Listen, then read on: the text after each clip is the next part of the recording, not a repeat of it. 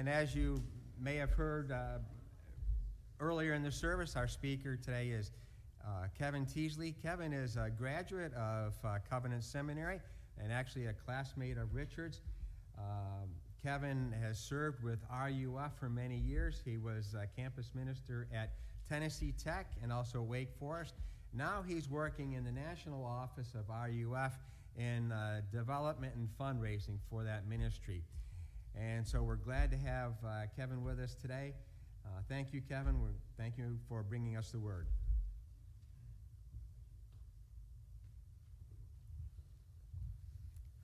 Good, good morning.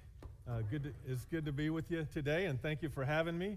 And actually, uh, I'm sure you all remember, but I preached here back in the late nineties.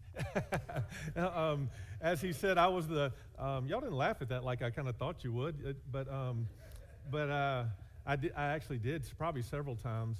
Um, I was a R U F campus minister for six years at Tennessee Tech back in nineteen ninety-six. And, um, you know, from nineteen ninety-six to two thousand two, I, I was in Cookeville, and uh, my wife and I, I graduated from Covenant Seminary and moved to Cookeville, Tennessee to start what at that time was the thirtieth R U F ministry in the country, and um, at Tennessee Tech. And um, it's just amazing to think now we're on, gosh, well over one hundred fifty. And um, it's just a pleasure to be here, as he mentioned. And then I, I left uh, Tennessee Tech uh, to go to Winston-Salem, North Carolina, and I started a new R U F ministry at Wake Forest University. I was there for thirteen years.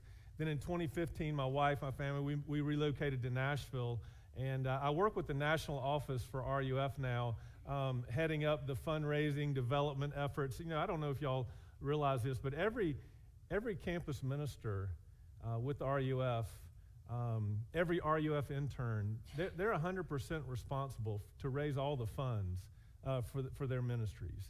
And um, I, I did it for nineteen years, and um, and so. Uh, these men and women that are that are doing this, R U F interns, the R U F campus ministers, they're just, you know, they're heroes of mine, and um, and I, I just, uh, they believe in what they're doing so much that they're willing to go try to raise one hundred percent of the money to do it. Like, that's amazing. N- most people wouldn't touch that, you know, and so my hat's off to them, and also just to be able to say this to you, because I know that you support R U F a lot, and Will and, and his wife and the ministry, you've been supporting R U F for a while now. And uh, so just to get to be able to stand in front of you and to just say thanks, because I know how much Will appreciates your support. And um, and so just to be able to say thank you, because R U F, um, actually in twenty twenty-three, R U F, we're having our fifty-year anniversary.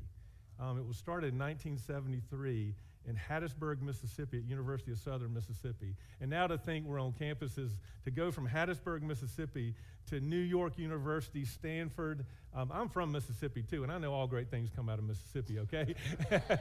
and uh, I, But I got to preach, so I got to stop talking about all this stuff.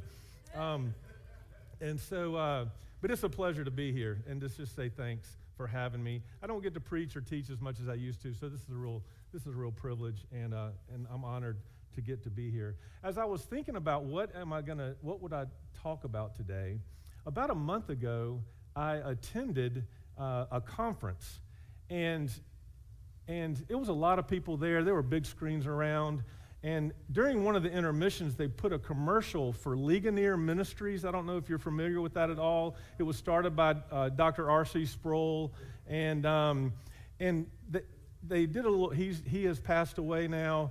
And but it was just like a thirty-second, it was not a Ligonier conference that I was at, but they were doing a little commercial blurb about Ligonier Ministries. And all of a sudden, I heard R C Sproul's voice, and I was just transported in my mind and in my heart to just one of the happiest times of my spiritual life. I was converted. Uh, I became a Christian largely through R U F at Ole Miss back in nineteen ninety, and somehow got my hands on all these R C Sproul cassette tapes, hundreds of them. And um, and it was just one of the greatest spiritually rich times of my life. And it, just his voice, you know, I just got taken back to that time and to this story. In nineteen ninety-six, when I moved to Cookeville to start R U F there, um, it was it was that first year that I was there. And um they were doing a Ligonier conference in Charlotte, North Carolina. R C Sproul was speaking. And I took seven guys, seven students from Tennessee Tech. Um, we got in a, a fifteen passenger, white fifteen passenger van, got on I forty, drove seven hours, me and seven guys, to Charlotte, North Carolina, to go to this Ligonier conference to hear R C. Sproul. And I can remember being in that van, driving to, to Charlotte, and just thinking, this is why I got into campus ministry right here. Because we're about to go listen to R C. The theme of the conference was was uh, was the glory of Christ. And um, and we actually got a great shout out from Doctor Sproul, as a matter of fact. And um, it's because he caught wind that seven got students from Tennessee Tech University had driven seven hours to go to Charlotte, you know, to hear this, To, to be at this conference, and he, he stood up on stage and made a comment about it, and some really hilarious comment about seven brides for seven brothers, and maybe these, you know, made this big pitch. It was a funny moment, and uh, and I got a shout out from uh, R C. Sproul. But what I remember about that conference more than anything is him talking about this passage and bringing out what I would say is just one of the most beautiful motifs in all of Scripture. And and that's what I hope you're going to hear. I really just have one point, and I think it'll become clear to you as I talk. Um, where we pick up in Second Samuel is, is Saul has died, where we pick up here in Second Samuel chapter nine. And you would think that after Saul dies, that David would just simply ascend to the throne unhindered, okay? That's not what happens, okay? David does become the king of Judah, but there are some of Saul's men and followers left, um, including his son, Ishboseth. And what happens is Ishboseth, Saul's son, gets anointed as the king of Israel. And so again, David gets passed over as king. But what happens after that is just one of the darkest periods of, of Israelite history. It's this incredible civil war, I mean, that, that takes place. It's all this bloodshed and conflict and turmoil. I mean, it's just nasty stuff going on until finally in Second Samuel chapter five, uh, Ishbosheth is killed and all of Israel gets united under David's kingship, okay? And it's at this point, something amazing happens, and, and it's just beautiful. And in Second Samuel chapter four, verse four, we get this really brief biographical introduction to this character named Mephibosheth, okay? He is the lame son of Jonathan, okay? Now, after Ishbosheth is killed, Mephibosheth says he's crippled in both feet. He becomes the only heir, the only surviving descendant of Saul, of Saul's house. And, or, and Jonathan's house, okay? He's the only one left. And um, we get introduced to him in chapter four, okay? And a couple little background things. Um, there, there's this scene where David is on the run from Saul, okay? Because, you know, it's becoming more and more clear that David is the anointed one, that he's going to be king. And standard operating procedure back in that day, if there was any threat to your kingship, if there was any threat to the throne, off with your head. Like, I'm taking you out because I don't want any threats. And so Saul is pursuing just relentlessly. He's going after David. David's on the run. David is hiding out in this cave. And Saul and his men go into the cave to take a break. They don't know David's in there, okay? David's men say, when Saul goes into that cave, he, David's hiding, David's men say, now's your chance, David, get him. Let's take him out, okay? And you remember what David says if you know the story. He says, I'm not laying a hand on God's anointed. I'm not going to touch him. And so he lets him go. As he's walking out of the cave, David says, yells out at Saul, says, hey, Saul, yoo-hoo, I could have killed you, but I didn't. And Saul's absolutely thunderstruck by that. And he, you know, he says, you know, it's clear, David, that you are God's anointed. Just promise me, David, that when you become king, that you will protect my household. And David makes a vow, and he promises to Saul that he'll protect his house, okay? There's another scene where David is with his best friend, Jonathan, who's Saul's son. They grew up in the palace together. I mean, they were best friends in the world. And um, countless sermons, seminars, articles, books have been written about friendship based on David and Jonathan's friendship, okay? And David and Jonathan even make this covenant with each other where David says, listen, Jonathan, I promise you that I am going to always protect your descendants. I am going to protect your children. I will protect your house. I will protect your name. I will always honor you, Jonathan. So those those are two really big kind of covenants that David made about Saul and his household and his descendants, okay? So now, where we pick up, finally, in Second Samuel chapter nine, as far as David knows, there's nobody left to protect. There's nobody left in Saul's and Jonathan's house. That's why he says this in chapter nine, verse one. David says, I don't know where he is at this point, but he just is saying, is there anybody out there left in the house of Saul that I may show him kindness for Jonathan's sake? Okay? Um, he wants to know if there's somebody out of that house, out of that lineage, um, that he can honor, that he can respect, that he can show his undying love for Jonathan to. You see that? He's not motivated by legalities or formalities. He says, I, it, he, what he, when he says this about, um, is there anybody for Jonathan's sake that I can honor?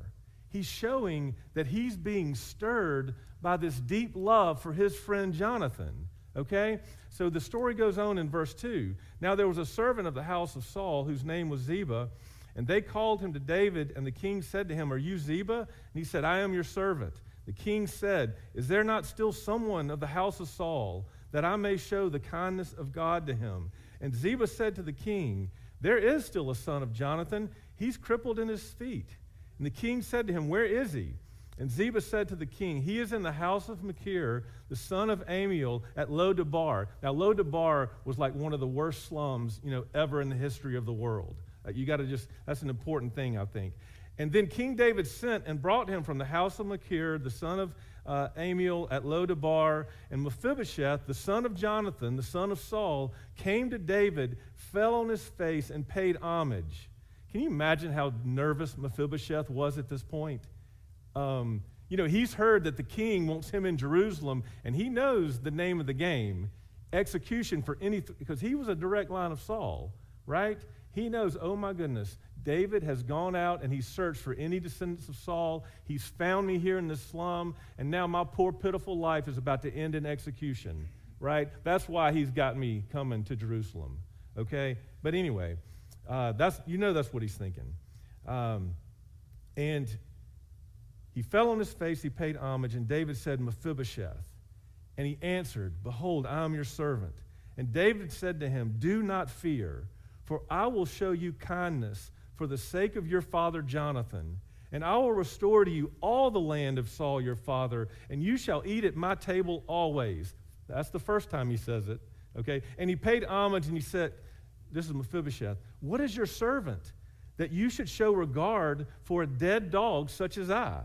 And then the king called Ziba, Saul's servant, and said to him, all that belonged to Saul and to all his house I've given to your master's grandson. And you and your sons and your servants shall till the land for him, shall bring in the produce, that your master's grandson may have bread to eat.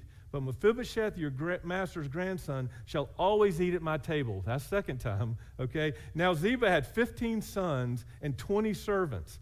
Ziba said to the king, according to all that my, the, my lord the king commands his servant, so your servant will do. So Mephibosheth ate at, the David, ate at David's table like one of the king's sons. There you go, third time. Just, just so you know that he gets to eat at the king's table all the time.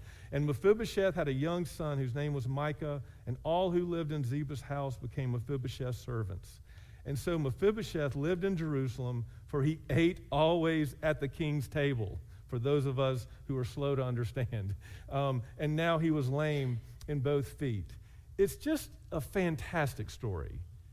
And it's, and honestly, I remember hearing R C Sproul teach on this, and I thought, I'm sure we talked about this one day in seminary, but I missed it, and I don't know why people don't talk about this guy all the time, because um, it's just a great story.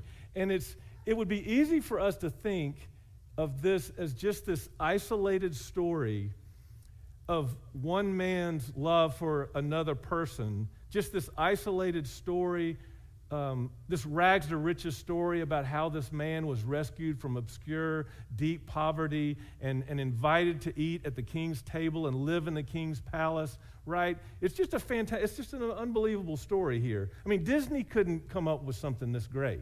They'd crush this, by the way, if they made a movie out of it. But it's just, it's unbelievable, okay?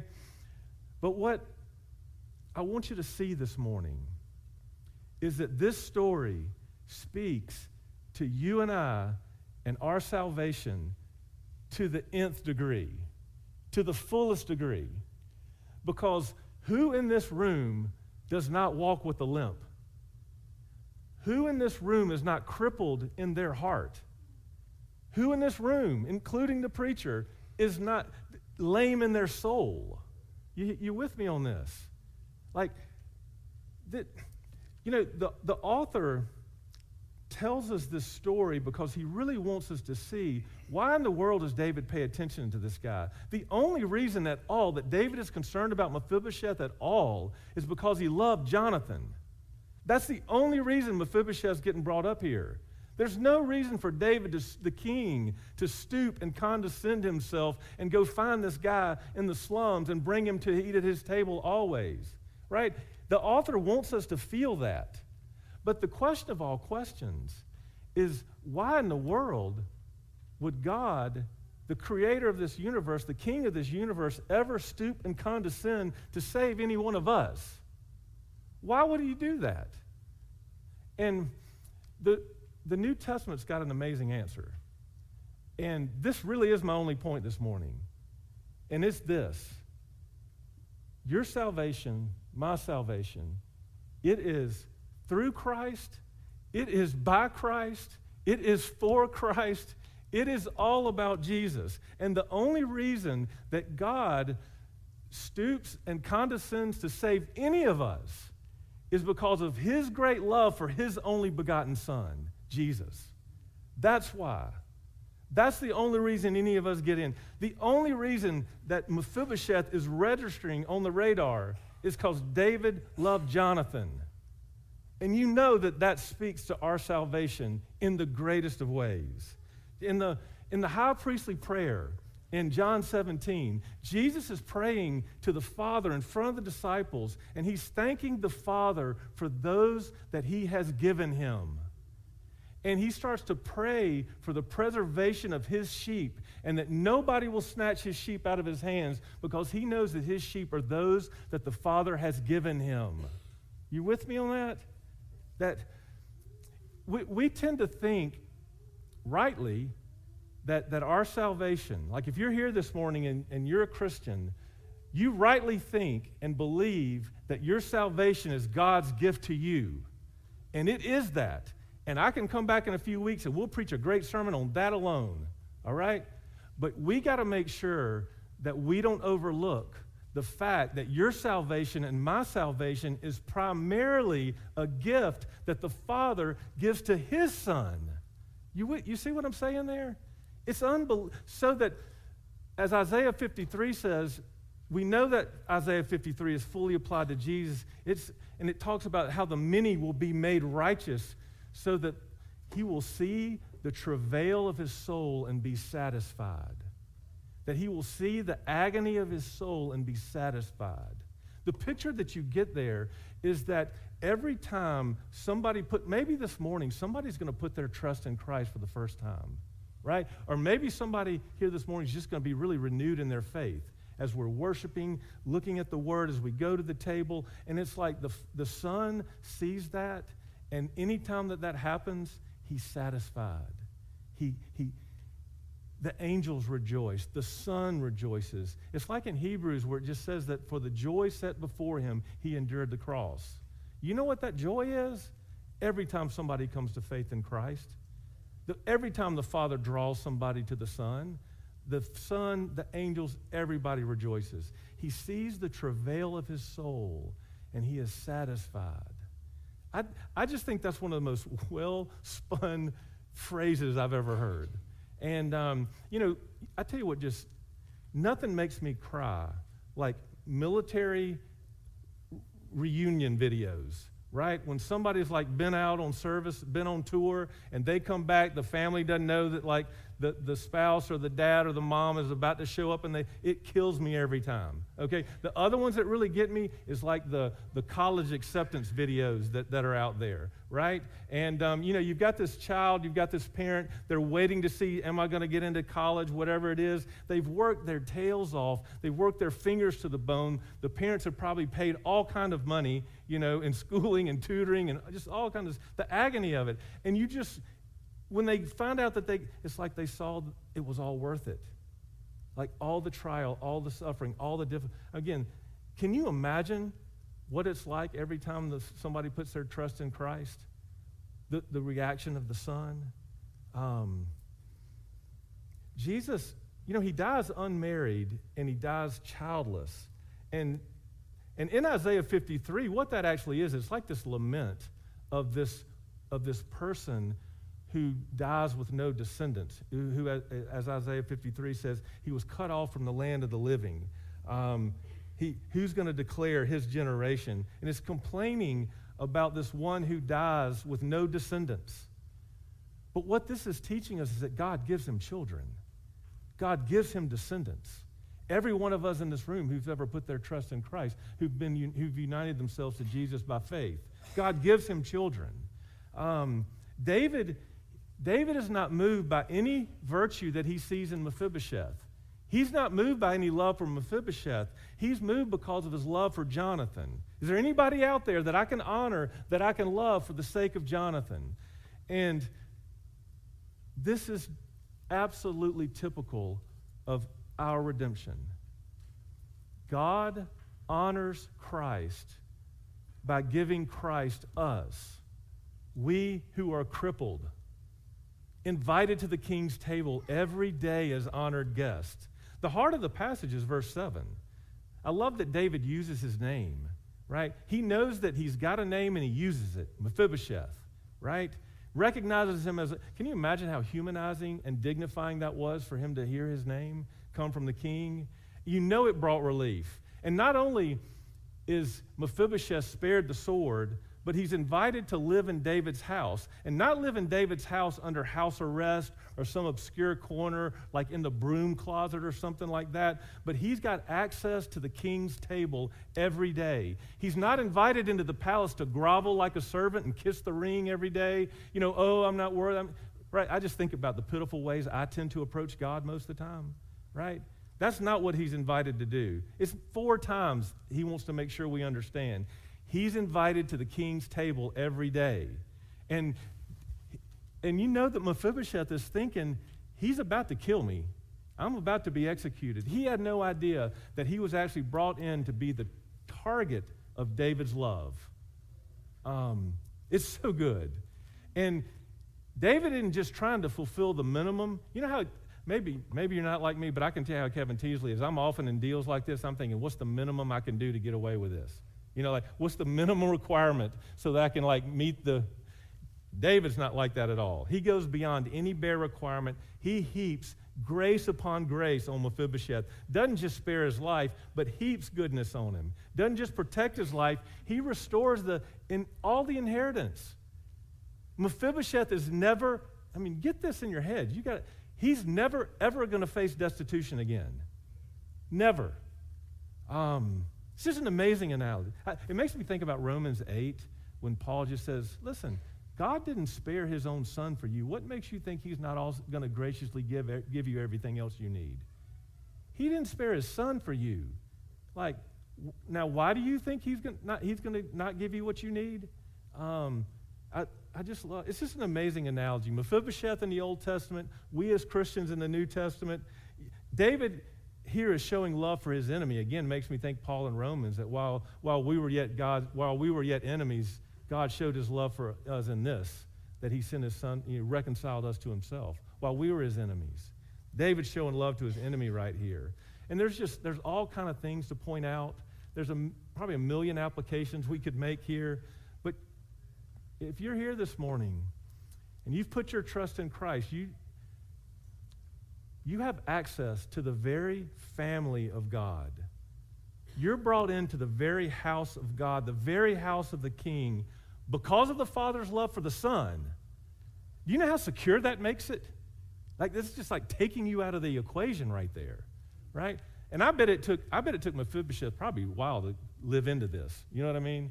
I bet, it, you know, to like really think, is when's David gonna pull the rug out from under me here? You know what I mean? And um, but I bet I bet it don't when it would dawn on him. I bet he just. I think I can just see these scenes of, of people saying, Mephibosheth, you know he doesn't really love you. He doesn't. He's not real. And I, I bet he got pr- con- pretty convinced David will do anything for me. But it's because of his love for my dad, right? That he got it. Um, the the other thing that, and this is what drove me as a campus minister for years, because the picture you get as you read through the scriptures is that God, through the person of the Holy Spirit, ha- has gone out into the highways and the byways of this world, to the Tennessee Techs of this world, the Wake Forests of this world, the Clarksville, Tennessees of the world, the Cookeville, Tennessees, right? He's gone to college campuses all over the place. And you know what he's done is he's chosen not the wise and the brilliant and the influential and the strong and the mighty, but he's chosen us. He's chosen us who are crippled, right, to be his children, to be heirs with Christ, joint heirs with God, and to have a seat at the table every day. Um, adopted us, cripples like us, to be his sons and daughters. And I'm going to tell you this, ever since I heard R C. Sproul that day in Charlotte, North Carolina, talk about this passage, um, I've never come to the Lord's table the same. Every time I come to the Lord's table, I think about this. I am not worthy, and the only reason I'm invited in is because of the Son. That's our ticket in, and that's what makes us worthy when we come to this table. I can't get over the fact, and I hope it hits you this morning too, that the amazing, astonishing fact that you and I get to be invited to the King's table. And that's where we're moving uh, here in this worship service. Um, you know, there really is something amazingly intimate about sitting at someone's table. Um, I, t- I do fundraising, so I travel the country, talk to churches, I talk to donors all over the place. There's a guy in Greenville, South Carolina that I've been getting to know. I've eaten at Starbucks, or and had coffee and, you know, and at Starbucks galore with this guy. You know, I've been to restaurants with this guy. And finally, just a few weeks ago, he invited me to eat dinner at his house with his wife, okay? And, um, And one of the things he said to me, and he and his wife put on a spread. It was amazing. And um, and it was such an incredible evening. And um, and what I felt the whole time is he wanted me to feel honored. And he actually said this to me. I'd never heard somebody spin the phrase like this. But he looked at me and he said, Kevin, I'm just so glad to have your feet underneath my table. Like, he wanted me to feel honored, and I felt honored. It's, it's an incredibly intimate thing to have fellow. Like, I got a lot of friends that I would say I'm kind of close to, but I've never had them to my house. I've even had a lot of friends that I've had in my house, but I've never had them sit down at my table. Heck, when my wife and I, when we want to have some, go do something with somebody, we take them out. You don't know why? Because it's easier, right? But it's something incredibly intimate and awesome when somebody has you in their house and they prepare a meal for you.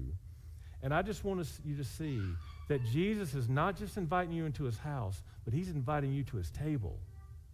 He's inviting you to put your feet under his table.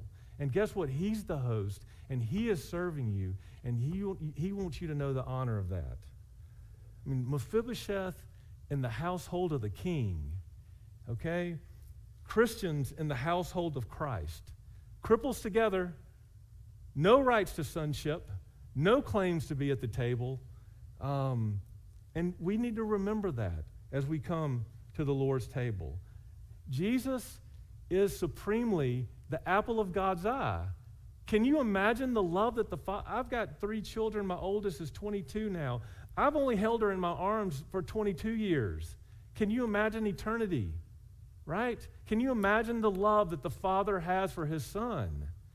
And it's because of the Father's great love for the Son that you and I are invited to this table this morning. Um...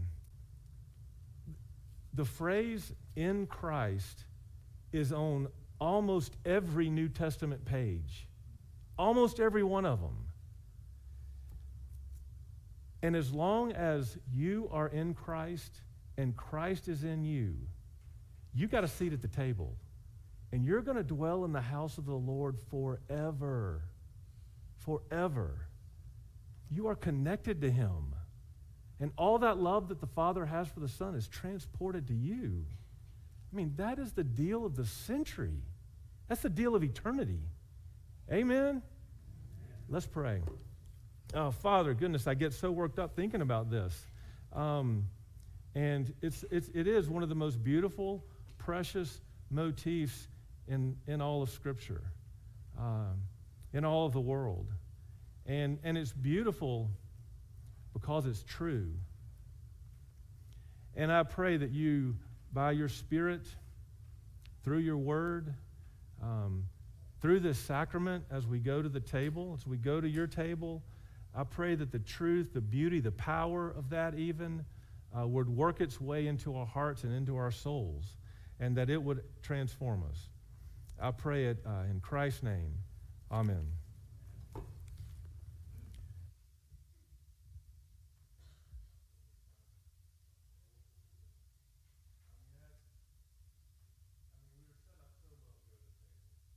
Um, we're going to celebrate what the Lord has done for us. Um, we're, we're not, we're not, we're going to celebrate it. We're going to remember it. You know, we're going to meditate on it, concentrate on it. And um, I, I really think that one of the astonishing things about coming to the Lord's table is that there's power in this. And that in a mystical, fantastic way, I mean, Jesus says, when you come by faith and you eat of this bread and you drink of this cup, that he promises to dwell with us in a unique way that is powerful and it is transformable, transforming, transformative. And so let's celebrate, let's eat, let's drink, let's remember. Um, on the night that Christ was betrayed, he took bread and he broke it. And he said, "This is my body, which has been broken for you. Take and eat." And after he had done that, he gave thanks and given thanks. He took the cup and he said, "This cup is the blood of the new covenant, which has been shed for the forgiveness of sins. Drink from it, all of you." Um, this table is um, is not for anybody here who thinks that you're worthy in and of themselves. Uh, Mephibosheth knew he had no rights, no claims to be there. But David said, "Mephibosheth, come."